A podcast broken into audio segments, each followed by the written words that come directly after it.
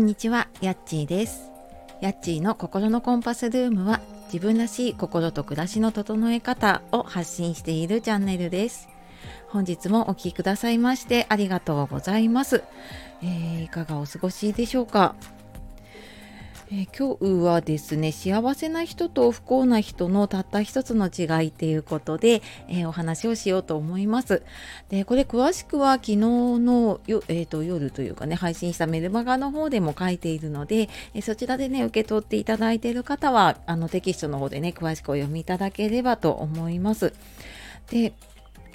あのこれ2回ぐらい前に私ウェルビーイング講座の話をさせていただいていてで詳しくはねそちらで話しているので概要欄の方にその時の配信をね貼っておきます。でそのウェルビーイングの講座の中で、えー、とあった話で、まあ、なんかこれ結構大事だなって思ったことがあったのでね今日ちょっとそこの部分をねあの取り上げていこうかなと思います。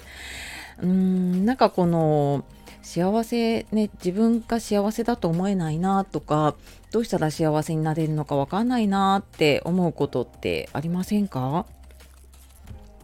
でこの幸せな人とね不幸な人のたった一つの違いっていうのが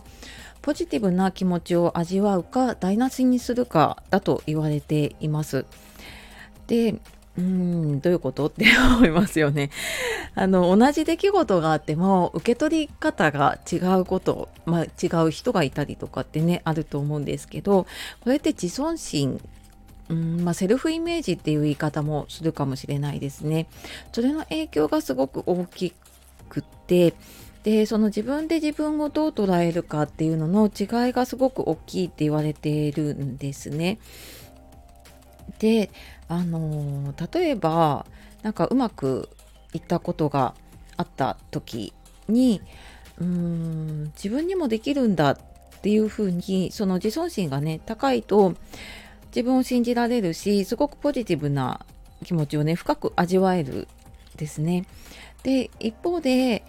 うんなんか同じねうまくいったことがあった時にでも自尊心がとかねセルフイメージが低かったりするとも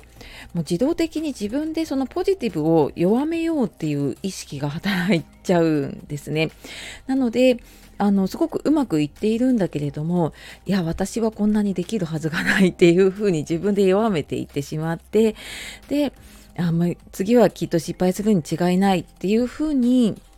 自分で思ってきてしまう。でやっぱりそういうふうにあの捉え方が変わってくるとこう思考それをねどういうふうに考えていくかとか、まあ、それで行動がやっぱりねあの次もうまくいくのか次はちょっとあのうまくいかなくなっちゃうのかっていうね違いが生まれてきちゃうんですよね。でじゃあなんかねどうすればいいのかっていうとこれ私も今までにもちょっと話したことがあるかもしれないんですけど良かったこととか嬉しかったこと感謝することに意識的に目を向けるっていうのがねすごく効果的です。でこれはあの人ってこうポジティブな情報よりもネガティブな方に注意がいきやすいし記憶にも残りやすいって聞いたことがありますか？あのよくねネガティビティバイアスって言われたりするんですけれどももうあの例えばなんかこう一日過ごしてね一日の終わりの時に多分良かったことすごいいっぱいあるんだけれどもなんかうまくいかなかったこととか嫌だったことが頭に残ってるっていうこと多くありませんか？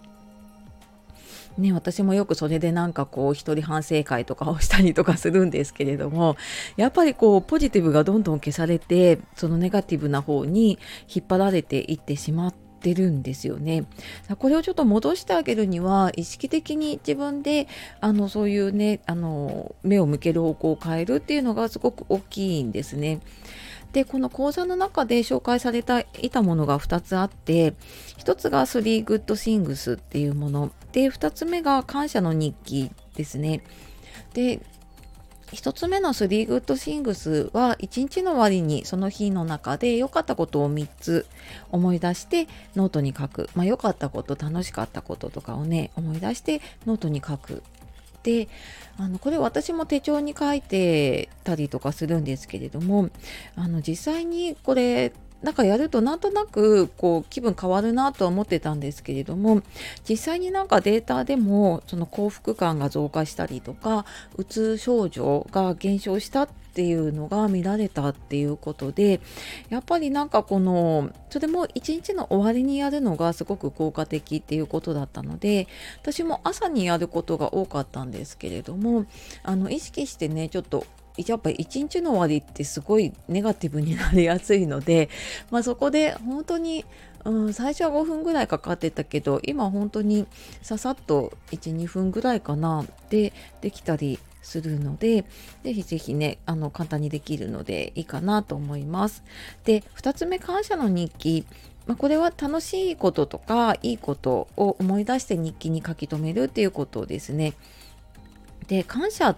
でそのさっきの、ね、ネガティブに引っ張られちゃうっていうネガティビティバイアスのスイッチをオフにしてくれるって言われているんですね。なのであのやっぱり意識的にそれもやっていくとこうネガティブが強くなったものをオフにしてくれるので、えーとやっぱり効果がありますね。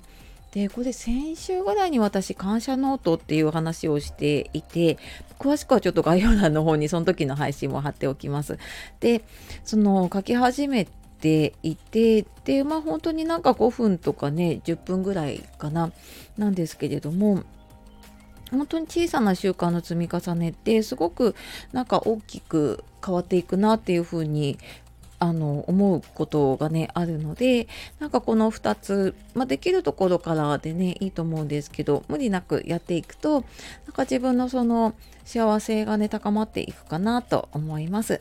まあとは言ってもねなかなか自分に向き合うとかね一人で向き合うっていうのがうん、なんか難しいなっていう時はね誰かに頼ってみたりとかあとこういうのをね一緒にやれる仲間とか、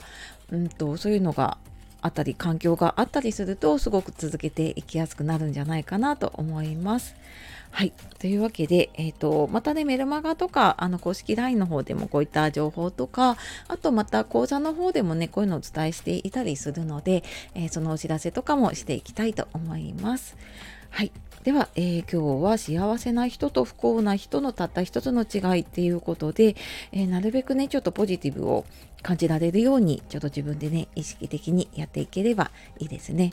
はい、一緒にやっていきましょう。では、えー、今日も素敵な一日をお過ごしください。じゃあまたね